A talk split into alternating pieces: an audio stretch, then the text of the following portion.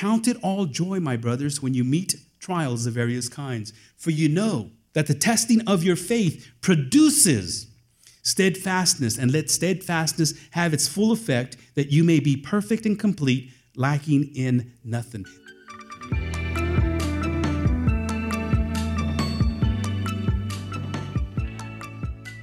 Amen and amen.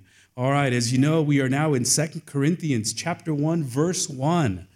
We're going to be going through 11 verses this morning, and it was just uh, exciting to see how Paul finishes off the letter and how he encouraged us to be addicted to service. He says, I want you to be like the house of Sosthenes. I want you to, to go full force. Now, if you remember, Paul's first letter was a letter of correction, of rebuke.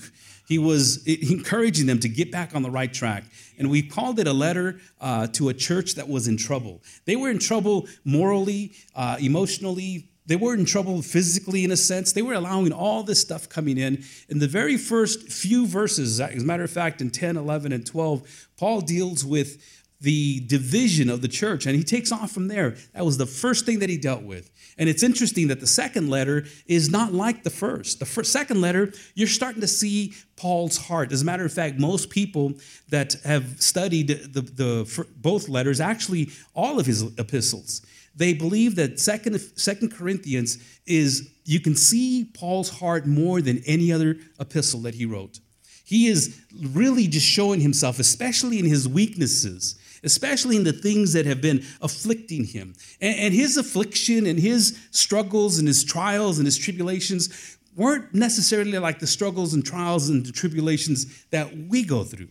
We have been going through a lot these last couple of months. And I think that this letter is just right for us. Right as we end this quarantine, we end this time of the COVID 19, at the end of all of this, and I pray that you've had time to reflect and look back these last couple of months, because what Paul is going to share with you is this is what genuine, true ministry is. And Paul is saying, okay, guys, I, I want you as best as possible, as much as you can, to join me in the ministry of the gospel of Jesus Christ. And this is what we're calling this letter. This series for the next few chapters, we're going to call it that, with a, join me in the ministry of the gospel. And, and so he starts off by telling us, you know, I've been through a lot. Not like some of us have been through bankruptcy, through job loss, through relationship loss, through uh, those types of things, through sicknesses and, and through deaths that we've experienced, as I, painful as those are. As painful as those are, I know. But that's not the struggle and tribulations that Paul is talking about. He is genuinely talking about the ministry and sharing the ministry of Jesus Christ. And so he's asking them, Look, I've gone through a lot, but I've come out ahead. I've come out to the point where now I can stand and continue to preach and proclaim, and I could care less what they do to me. And as a matter of fact, he was imprisoned, and tradition has it that he was beheaded in Rome. After two years in prison, he was beheaded in Rome. We found that out in the book of Romans.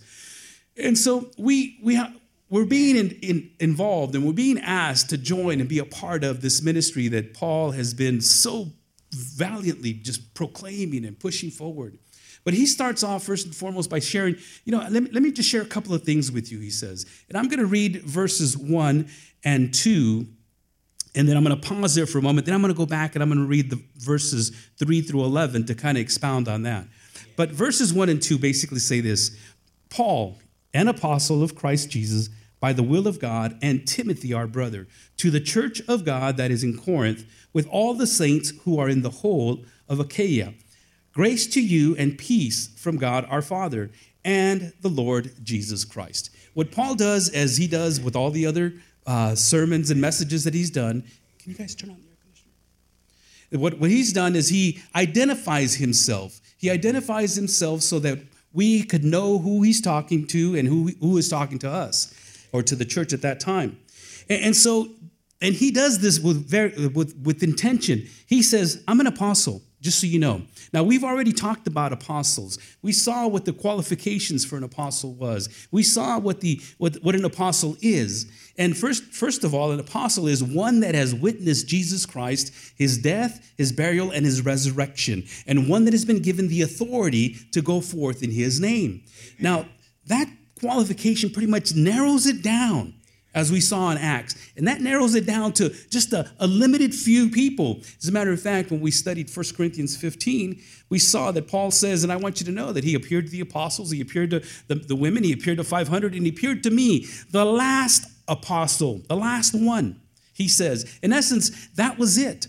Paul experienced him. He experienced the resurrected, resurrected Christ, and he was empowered by God to go forward. Now, there's a lot of other uh, things that these apostles did, but those are the basics. And so Paul is saying, because what he's going to do here later on, we're going to find out that he is addressing false apostles, apostles that supposedly had been sent out, apostles that supposedly are called by God. And he's addressing these guys, and we are going to address the so called apostles that we have within our midst in the churches. Because an apostle is one that is called by God. First and foremost, you've had to have witnessed his resurrection, and there's nobody alive today that can claim that. Now, I know that they say and they've seen, but folks, when we get there, we'll explain it a little bit more. Paul is talking about being a genuine apostle, and he has to get that out there and says, Okay, I am an apostle. Just remember that. You know this. Then Paul says this in verses 3 and on. He says, Blessed be the God and Father of our Lord Jesus Christ, the Father of mercies and God of all comfort, who comforts us in all our afflictions, so that we may able, be able to comfort those who are in any affliction with the comfort with which we ourselves are comforted by God. For as we share abundantly in Christ's suffering, so through Christ we share abundantly in comfort too. If we are afflicted, it is for your comfort and salvation. If we are comforted, it is for your comfort, which you experience when you patiently endure the same suffering that we suffer. Our hope for you is unshaken, for we know that you share in our suffering. You will also share in our comfort. For we do not want you to be unaware, brothers, of the afflictions we experienced in Asia. For we were so utterly burdened beyond our strength that we despised of life itself. Indeed, we felt that we had received the sentence of death, but that was to make us rely not on ourselves, but on God who raises the dead. He delivered us from such a deadly peril, and he will deliver us. On him we have set our hope that we will that he will deliver us again. You also must help us by prayer, so that many will give thanks on, on our behalf for the blessing granted us through the prayers of many. I don't know if you noticed here, but that word comfort comes up quite a bit. And Paul is saying, I want you to be comforted. We were comforted. I want to comfort you. You guys comfort one another. You guys help each other. And the reason why Paul is so adamant about this is because he has gone through a lot. And he's sharing with them look, when you get involved in the ministry of the gospel of Jesus Christ, you're going to face opposition. And when you face opposition, you're going to need comforting. See, trouble is unescapable. It happens. Reality is in, the, in this fallen world, stuff happens. Somebody once asked the question, why do good, well, excuse me, why do bad things happen to good people? Well, you need to know that the Bible rejects any notion of anybody being good. As a matter of fact, the Bible says yeah. there is no one good. There is no one who seeks God. There is no one righteous. No, not one.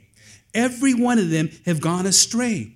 Paul says. And God tells us that in the Old Testament. As a matter of fact, when uh, Jesus was approached by the rich young ruler, he says, uh, Tell us, good teacher. Jesus stops him and says, Well, what do you mean by good? Because you know that there is no one good except God. He wasn't saying that he wasn't good. He was trying to get him to understand when you say that, you're addressing me as God because you need to understand that only God is good. So the question really should be why do good things happen to bad people? Why do good things happen to us? As we dive more into the second epistle of Paul, and we start looking at the, the things that these people came out of, we come to realize, man, they, they were bad. Yes, they were, but so was I. And some of you may have been able to express that same testimony as well. And for Paul, Paul is saying, you know, these things happen to us. And so, but it's evident things happen to people. Why? Well, because first of all, we live in a fallen world. It's evil. It's, it's, it's wicked. And we're not the only ones that would say that in, in the book of Job. Job is asking the same question. Actually, he says in Job chapter 5, verse 7, but man is born to trouble as sparks fly upwards. Just like when you're doing a campfire and the sparks are flying everywhere, that's the same thing that happens to people. We, we have troubles. It's just a part of life. It's not that God hates you. It's not that God doesn't love you. It's not because of whatever. Again, in Job 13, he says, Why do you hide your face and count me as your enemy? Sometimes you might feel that God is truly against you and opposing you, and, and you feel like God hates you. In Psalms chapter 10, he says, Why, O Lord, do you stand far away? Why do you hide yourself in times of trouble? Many of you have been there. You think, What's going on, God? Why are these troubles happening to me? Where are you, God? Is what Jesus even cried out about the ninth hour. He cried out with a loud voice saying, Eli, Eli, lama sabachthani. That is, repeating Psalms chapter 22, My God, my God, why have you forsaken me?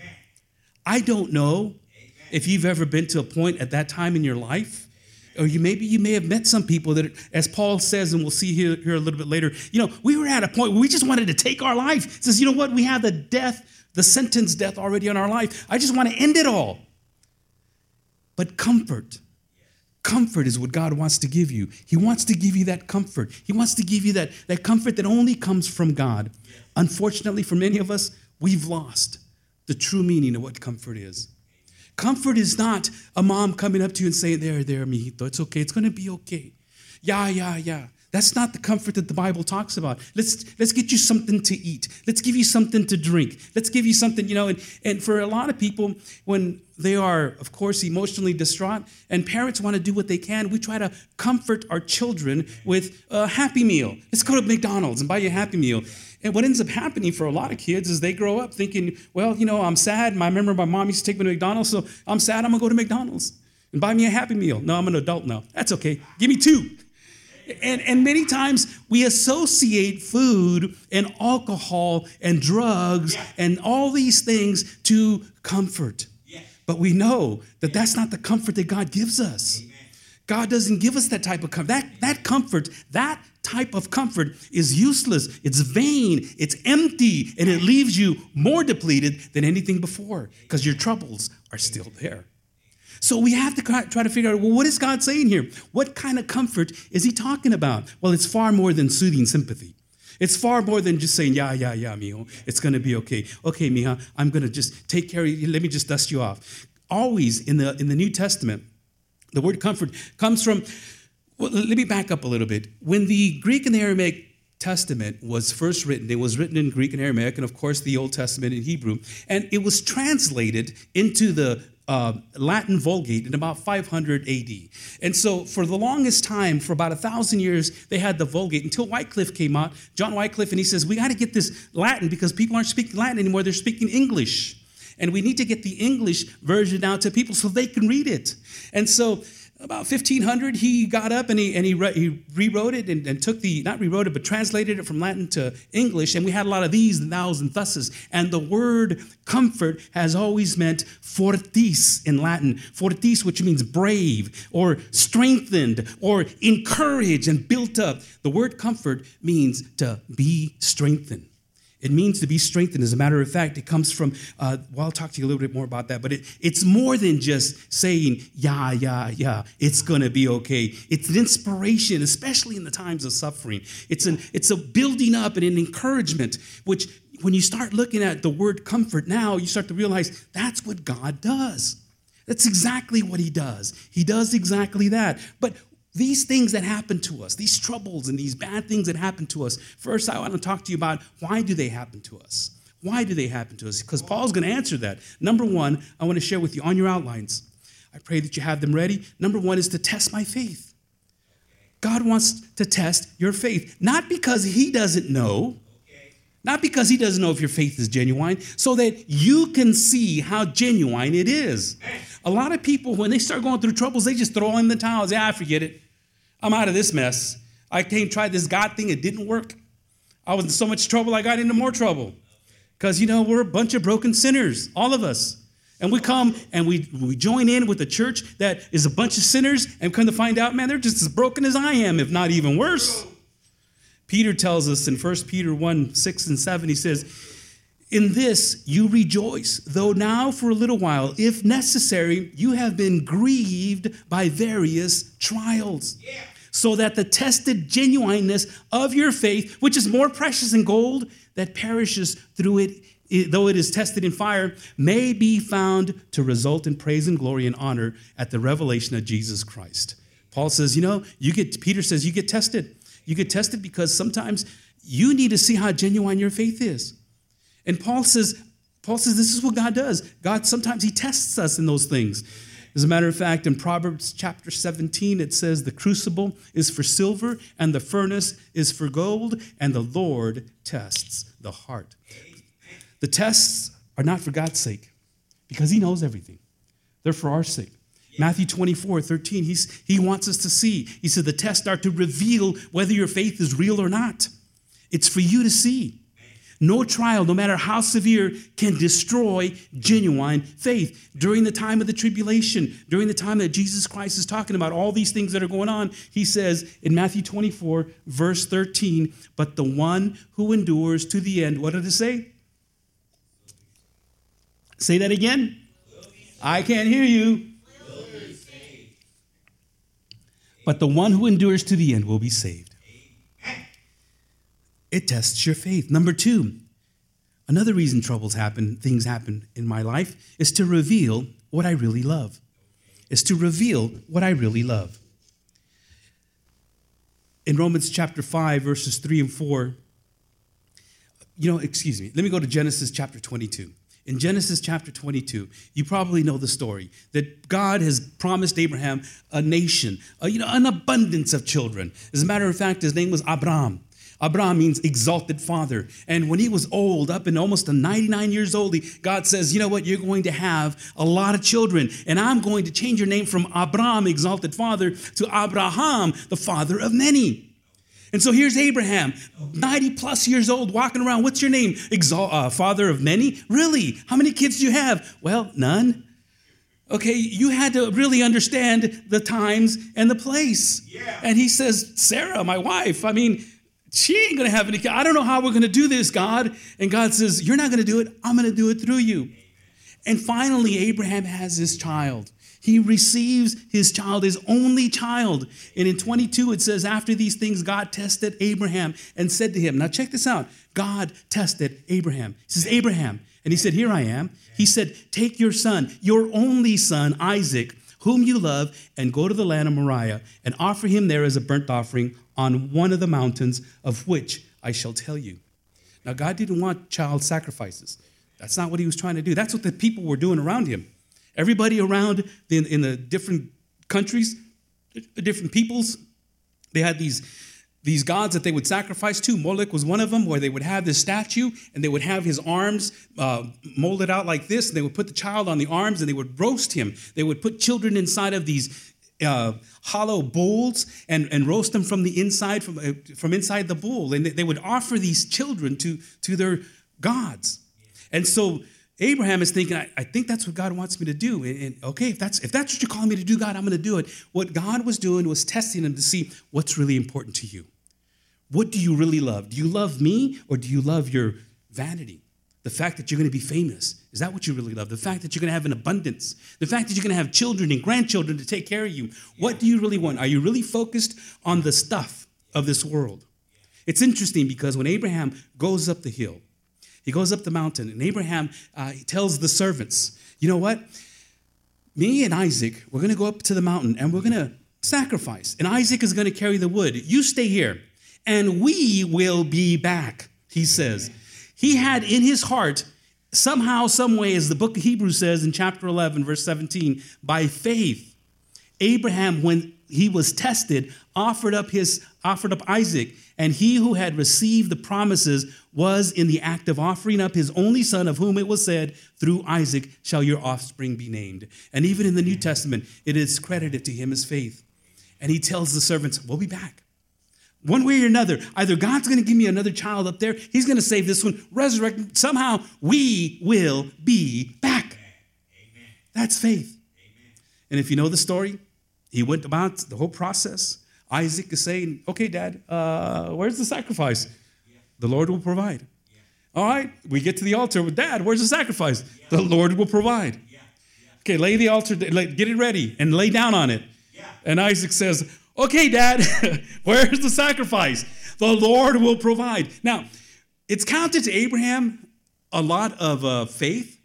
But you know, this young kid that was able to walk up the mountain with all this bundle of wood, he had to be at least 12, 14, maybe 15 years old, old enough to carry a bundle of wood. I mean, how much faith did it take Isaac? As a matter of fact, for the Hebrew people, they call it the Akedah, the binding. The binding of Isaac is what they call it, and they attribute it to him more so than to Abraham. Well, not I shouldn't say more so, but they are both accounted faithful. Because he just laid there and says, All right, Lord, okay, okay, God, okay, Dad, whatever he say. And he laid there, and as, as you know the story, at that moment, God stopped him, and there was a ram stuck in the, the bushes that he pulled that out, and that's that what was offered. What do you really love? What is holding on to you? This last couple of months, I'm, I'm praying that it had that effect on you. What are you loving? What are you holding on to? What are you grasping for? What has been taken away? Did you really need it? See, sometimes we go through these troubles yeah. for God to test us to see what I really love. So see what I'm really holding on to. What's got a hold of me?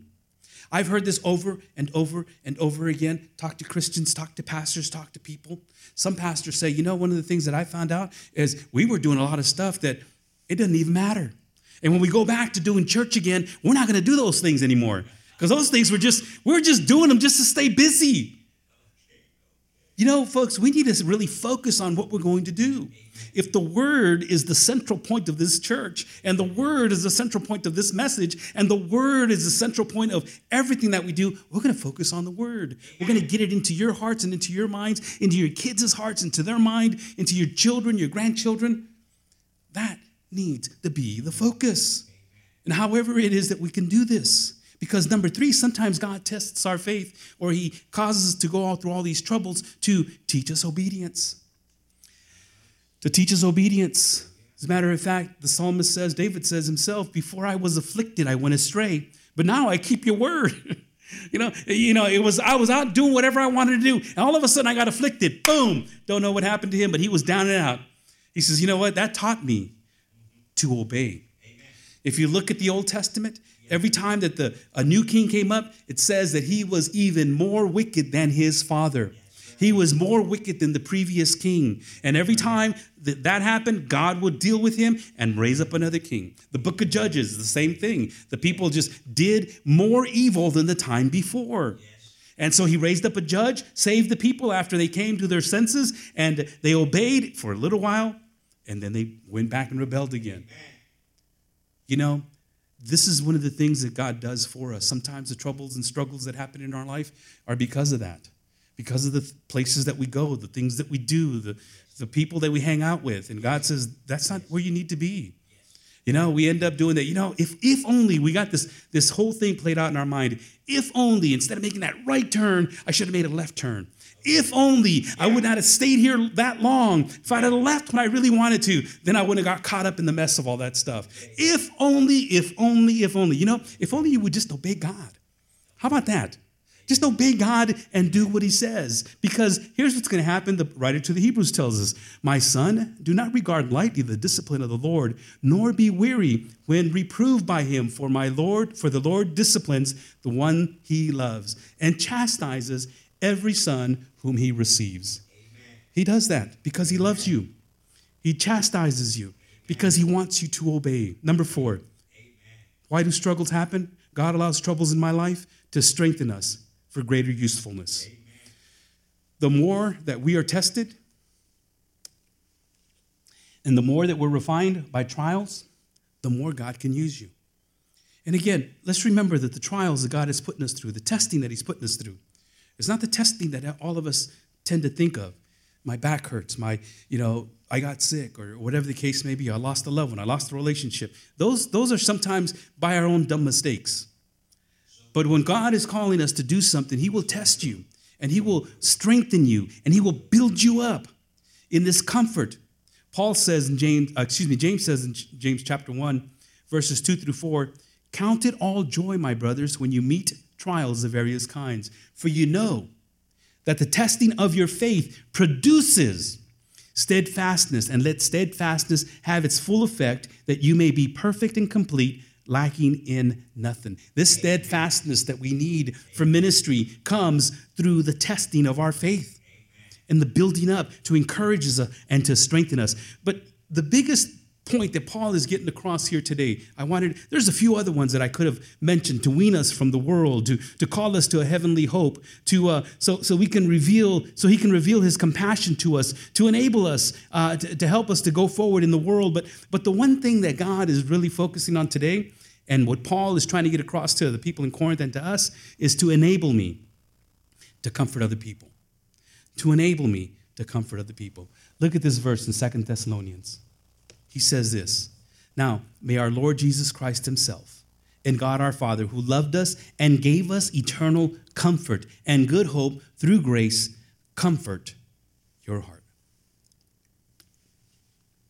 What Paul is saying here to the people in Thessalonica, he says, You know, God's comforted us.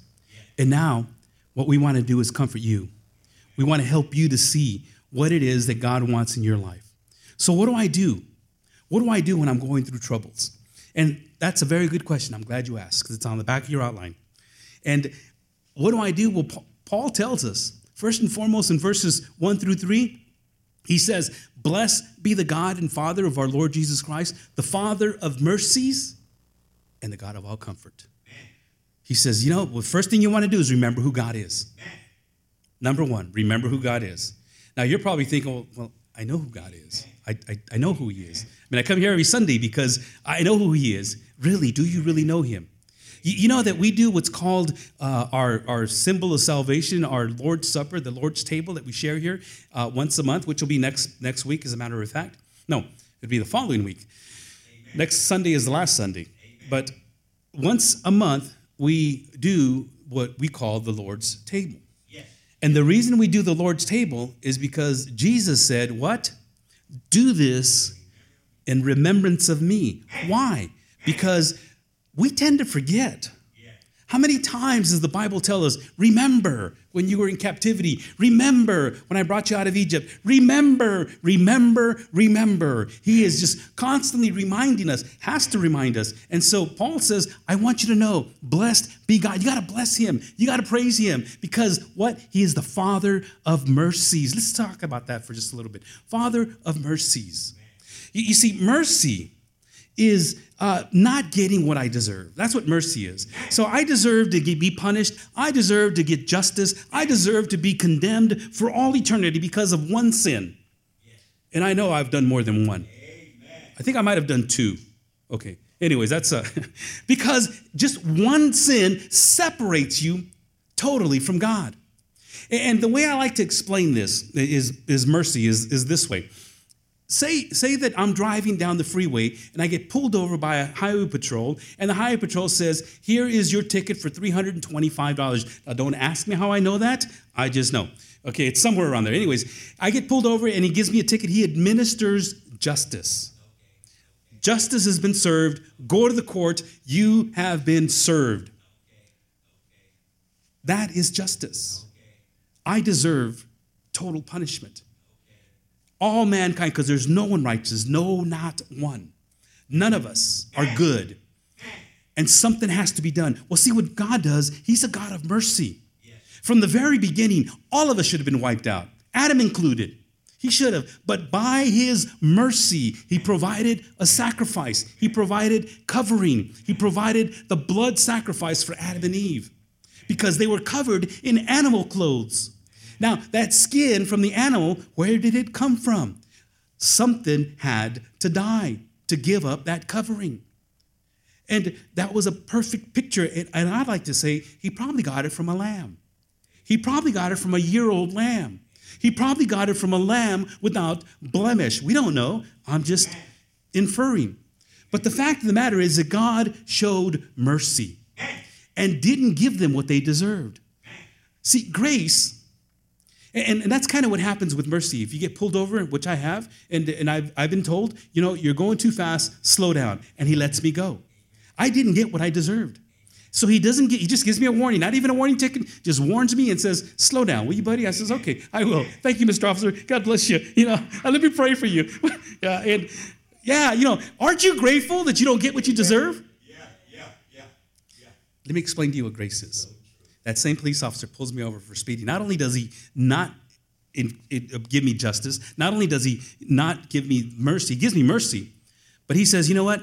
I just pulled you over because you were breaking the law, you were speeding, and that ticket that I'm going to give you is $325. So here, I'm going to give you $325. Yeah, yeah, yeah. Now that's grace. Yeah, yeah. Getting what I don't deserve. I don't deserve grace. None of us deserve God's grace, but He gives us His grace. He gives it to us abundantly for those who are called, for those who have been chosen, for those who have been predestined. He doesn't give it to everybody. This is interesting, folks. He does not give grace to all people. He can't. Otherwise, here, these vilest criminals will have to have it because God has to go to everybody. Jesus Christ died on the cross for the elect. This is a hard doctrine to get a grasp on, folks, but you have to understand this. It's a limited, it's a limited atonement because Jesus Christ's blood is sufficient for all the world. Because if he died for the whole world, then everybody would be saved. But God had a select few, and he said, You, you, and you. What did I deserve? I didn't deserve that. I did not deserve that at all. I, but God chose me for whatever reason. Maybe because he thought I'd be the only crazy one out here still preaching when everybody else shut down. I don't know. But I know that he did. And if the Holy Spirit convicts your heart and asks you, okay, so if I'm really that bad, what do I got to do? Repent. Repent and be baptized. There's much more that we're going to touch on as we go through this, this series. Because God is the Father of mercies. He's giving us, He's not giving us what we deserve. These, these, these troubles that you're going through, you know, he's not, you deserve more, but he's not going to give it to you. You deserve worse, but he's not going to give it to you because he's the Father of all mercy and he's the Father of comfort. The word comfort, paraklesis, paraklesis is, is comes from the uh, Greek word that means to comfort, to cons, uh, consolation, to appeal, and it's used 29 times uh, in all the, the New Testament, 59 instances in the whole Bible. But Paul uses it 29 times. And it comes from the Greek word uh, parakaleo, which, if you remember correctly, when Jesus Christ was uh, talking to the people, to his disciples in John chapter 14. In John chapter 14, verses 16 through 7, he says this And I will ask the Father, and he will send you another helper, a parakleo, to be with you forever. That's the word of parakleo, parakletos, the, uh, the word of comfort, of encouragement, of building up, of the helper to come by you. When you go through troubles, God comes right alongside you to build you up, to strengthen you for furthering the kingdom of God. The word comfort, some people think it's like relief and a sense of well being. It's, it's free from pain and anxiety and physical ease and, and uh, satisfaction. And many in our culture worship at the altar of comfort. We want comfort. We want God to heal us. We want God to fill us. We want to feel God. We want to feel really good. Because if I don't feel good, then I didn't get to meet God. You know, you're going to meet God more in those troubling times than you are anywhere, anywhere else. You will meet God more during the time of struggles than at any time in the world. Some commentators, as I was reading this word comfort, they, they, one guy says, you know, the word comfort has gone soft in the modern English. It, it, it comes at a time closely related to the root, the Latin root fortis, which means brave and strong and courageous. And the comfort that Paul has in mind has nothing to do with the dreamy, relaxed, sleepy feeling of contentment. It is not some tranquilizing dose of grace that only dulls pain, but a stiffening agent that fortifies one in heart, mind, and soul. Comfort relates to encouragement, help, Exhortation God's comfort strengthens weak knees and sustains saggy spirits so that one faces the troubles of life yeah, yeah. with unbending resolve and unending assurance. Amen. That's the comfort that God gives. Amen. Not this, oh, I feel so bad for you. Let's buy you a cheeseburger. You know, and so we need to praise him because of this comfort. We need to raise him up. And this is what Paul says Blessed be the God and Father of our Lord Jesus Christ, uh, the Father of mercy and the God of all comfort. Amen. That's who we have to bless. He's not going to put a candy in your hand or a toy. He's not going to try to distract you from your troubles by taking you somewhere else. He brings the Holy Spirit Himself right alongside you, the Parakletos, right alongside you. God encourages us by His word, He encourages us by one another. I think that the strengthening, one of the things, one of the stories, is, as you heard last week from our brother and sister that we were able to help during the time of, of a deep struggles that they were going through because of all the things that they were going through in life. And, and you, church, you did an amazing job in just coming out in full force and, and showing this love and this encouragement. And, and it was just a token. It was just a token, but for them, they were just so like in awe of God. But what they don't know is that, man, it blessed us more than it did them, I think. I'm sure they got blessed. I'm sure they, they were refreshed. One person told me, you know, this couple visited me in the hospital, and they came often when I was in the hospital. I mean, and, and I, will never forget that. And she says, I'm going to, whatever I can to do to bless them yesterday when some of you found out about Ken, and, and, uh, and, I shared with you guys about what happened to him. Everybody started praying, and all of a sudden, uh, you know, I might have done something a little bit over the top, but everybody is just texting him, and, and poor brother Ken, he's got, and he's doing it with one finger. You know, how do I? I can't do this. and and but but he was just grateful and thankful that he got the blessings and received the ministry that you gave to him. See, it's easy to look at yourself and, and, when you're going through all these problems, when you find yourself discouraged because of difficulties, and it's easy just to focus in on yourself, and it's easy to focus on, on nothing else but you and what you're going through. But the first step, the first step that we have to do is just remember. Remember who God is. Always. As the psalmist says in 121, I will lift up my eyes unto the hill from whence my help cometh. My help cometh from the Lord which made the heavens and the earth. He made everything. Number two, remember what God does for you. Remember what God does for you. What does He do? Who comforts us in all our affliction so that we may be able to comfort those who are in any affliction with the comfort with which we ourselves are comforted by God. We need to remember what He's doing. Sometimes it's not about you. Sometimes the things that you go through, it's not about you. It's not about what you're going through. You know, the, some God needs people in His church that can pass the test, be strengthened, that can, can really show that they love God and, and, and are obeying and being strengthened by what the, the struggles that they go through. So, and he allows these men and women, children, young people to go through these things so that they can encourage somebody else. I mean, story after story of people that I've ministered to that have lost loved ones that didn't know how who to turn to or where to go. And all we can do is just pray for them. And months later somebody else experiences the same thing. And no matter what i say it never ever has the full impact of what this couple can go through or this person can go through. The loss of a child. I mean how do you deal with that? We had a couple here that lost a child at birth and, and, and it was devastating. And he says, Look, it's, it's a boy. And, and she was holding him.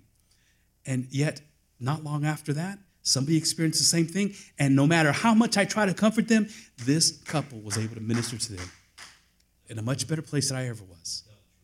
And that, my friend, is doing the ministry of the gospel.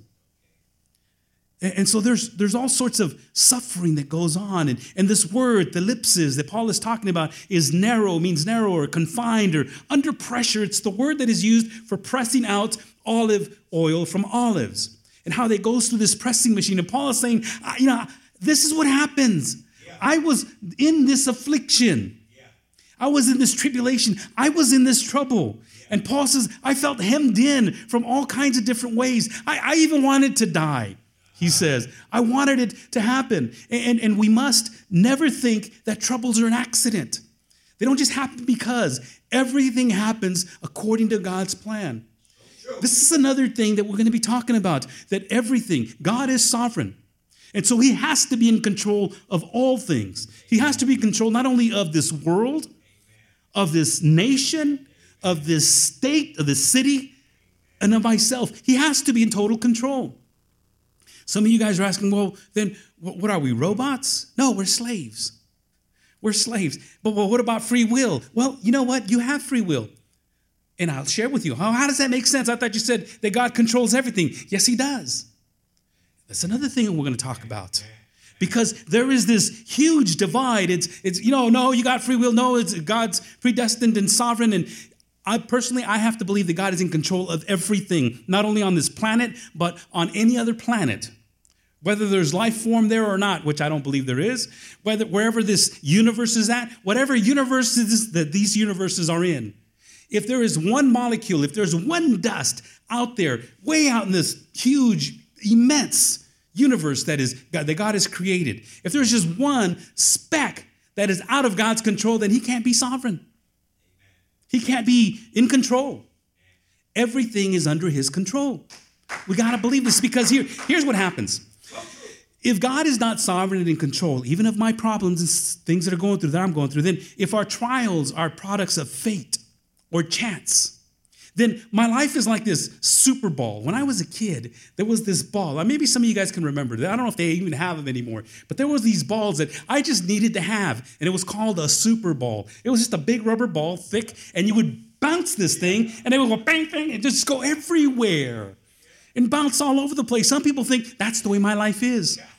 My, I mean, I have this problem, I have that problem, and I don't know what's going to come next because it's just fate. And if that's my only recourse, then I just might as well give up because nobody can control fate or chance. You see, a second thing that we have is, is that, you know, if we have, if I have to control everything, then instead of a super ball, I'm not going to bounce that thing I, I, have no pro- I have no reason or know where that thing's going to land. I'm going to bounce a bowling ball. Now, you ever bounce the bowling ball? Get this bowling ball and it's going to go thunk. It ain't going to go nowhere. And so my life is just like this. See, I'm going to control it, boom, and that's where it's going to go. You know, my only recourse is to give up as well because nobody, you know, the situation is equally hopeless because my life is going to stay there in this problem and it's not going to go anywhere. This is why you are not a ball. Whether a super ball or a bowling ball, you're not a blob on this map. You are a sinner who deserves to be punished for your sin. But God, but God shows his love for us in that while we were still sinners, what? Christ died for us. And he's in control. And, and if he's willing to die for me, yeah.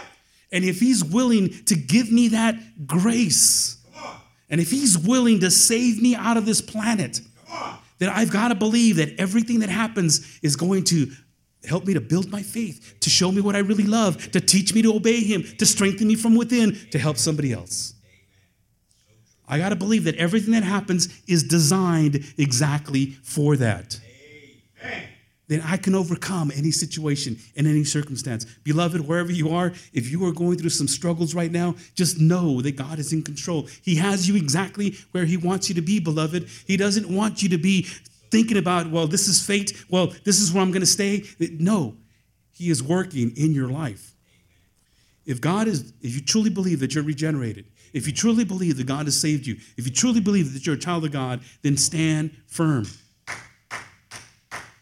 Beloved, we have much more on this.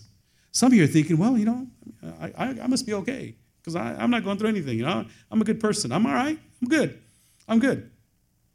I take you back to Hebrews chapter 11, chapter 12, where he says, Beloved, you know, God disciplines those that he loves. A verse that I left out. If he's not disciplining you, well, maybe you're not his child. Maybe you belong to the evil one. Maybe you're not part of the kingdom because God only disciplines those that he loves. You know, I, I discipline my children. And the neighbors, I, I tell you, I, I, wanted to discipline those children too, but I, they're not my kids. they're going to do what they want to do, but not my kids. You know, my kids, I'm going to discipline them. And there's some kids that I want to discipline as I go to the store, but hey, you know, and that's exactly what God does. Remember, number three, remember what God does through you. Remember what God does through you. Look at this verse, verses five through seven. Paul says, For as we share abundantly in Christ's suffering, so through Christ we share abundantly in comfort too. If we are afflicted, it is for your comfort and salvation. And if we are comforted, it is for your comfort, which you experience when you patiently endure the same suffering that we suffer. Now, catch that, folks. When you patiently endure the things that we suffer. Paul is not talking about broken families. He's not talking about heartaches. He's not talking about losing your job. He's not talking about sicknesses. No, Paul is talking about the sufferings that he has gone through. We'll see a little bit later on all the struggles, shipwrecked, left for dead, everything else that went through that he went through.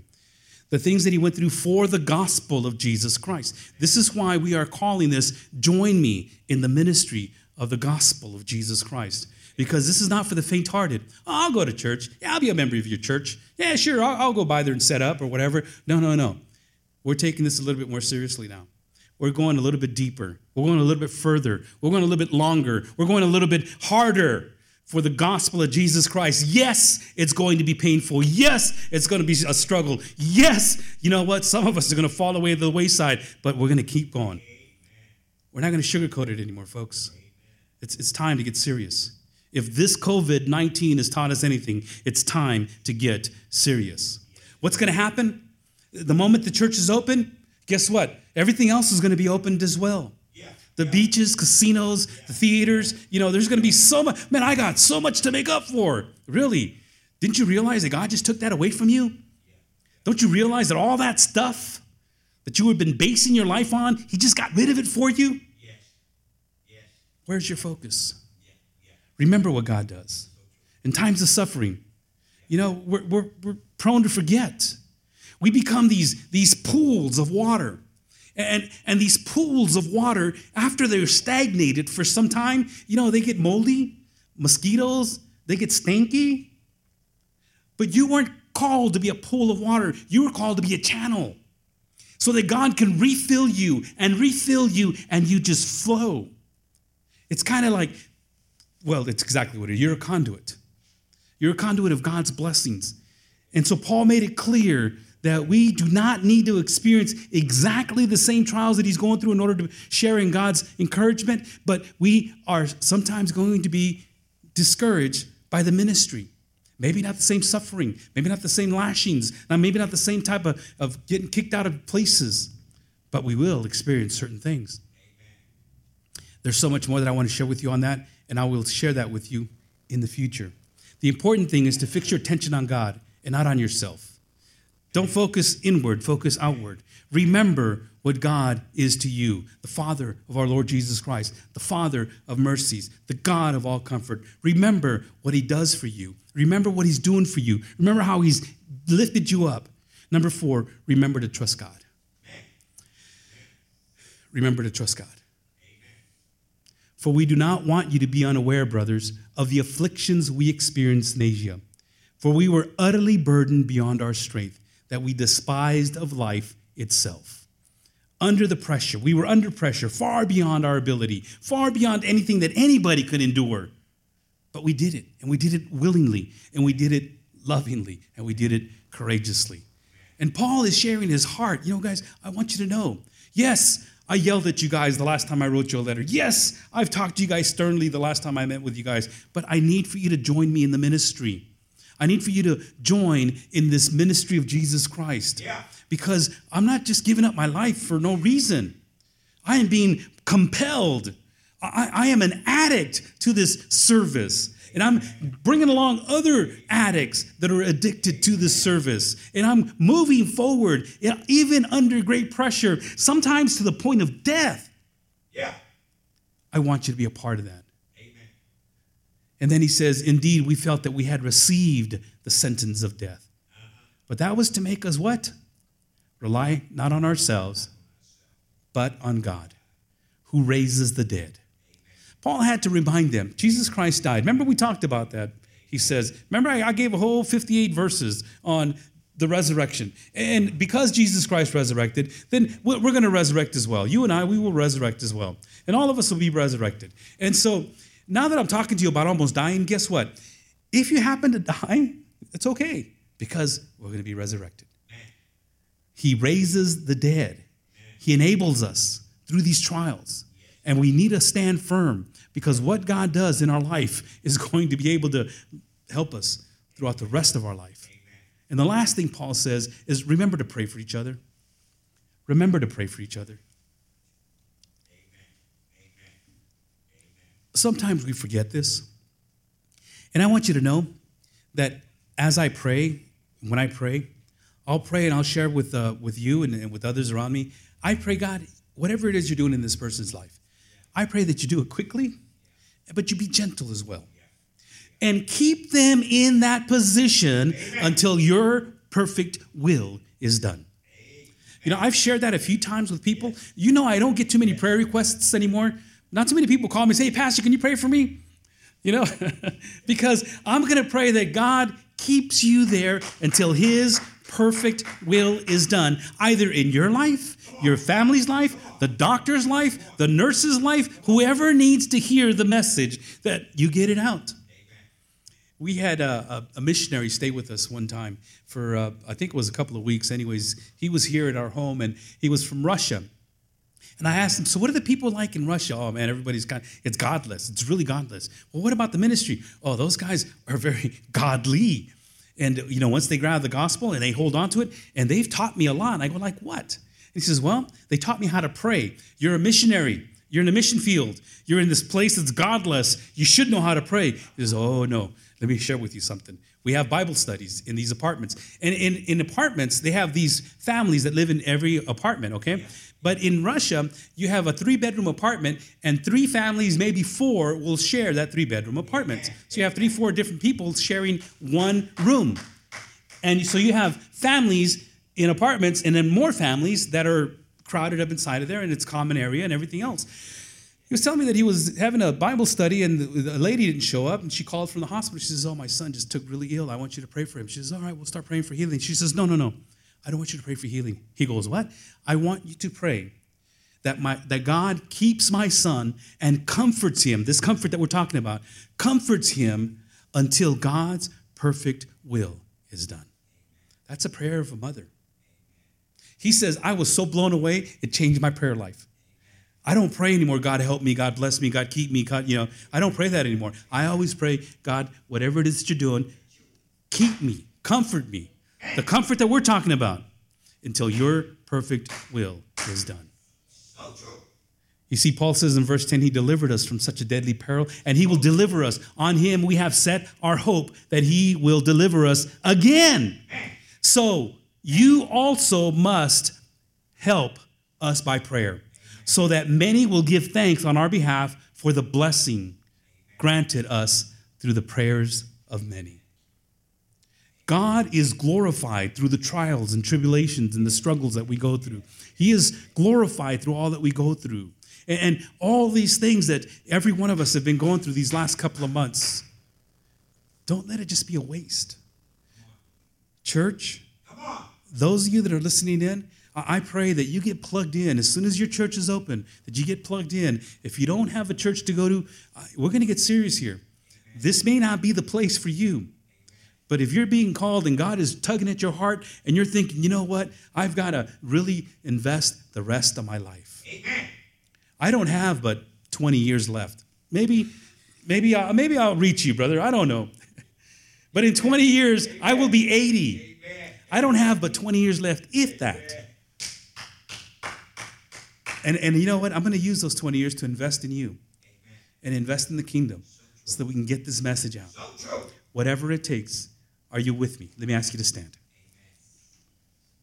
Oh, Paul just comes at us right away with his heart. He's broken, he's hurt, he's knowing, but he says, We got to do this together.